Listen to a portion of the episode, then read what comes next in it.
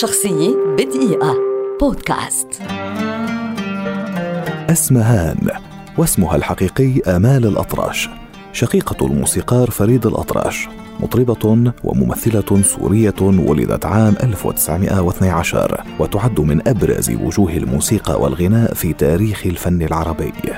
ظهرت مواهب آمال الغنائية والفنية باكرا. فقد كانت تغني في البيت والمدرسة مرددة أغاني أم كلثوم ومحمد عبد الوهاب وشقيقها فريد. وفي أحد الأيام استقبل فريد في المنزل وكان وقتها في بداية حياته الفنية الملحن داود حسني أحد كبار الموسيقيين في مصر. فسمع آمال تغني وأعجب بصوتها وقال لها كنت أتعهد تدريب فتاة تشبهك جمالا وصوتا توفيت قبل أن تشتهر لذلك أحب أن أدعوك باسمها أسمهان. وهكذا أصبح اسم آمال الفني أسمهان.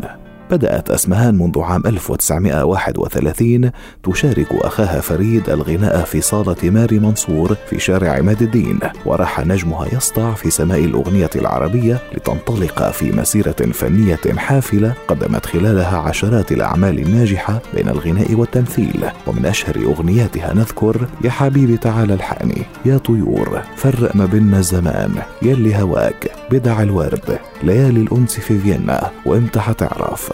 أما من أبرز أعمالها السينمائية فنذكر فيلمي انتصار الشباب وغرام وانتقام.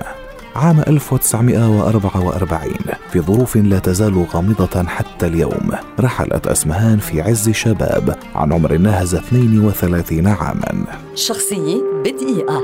بودكاست.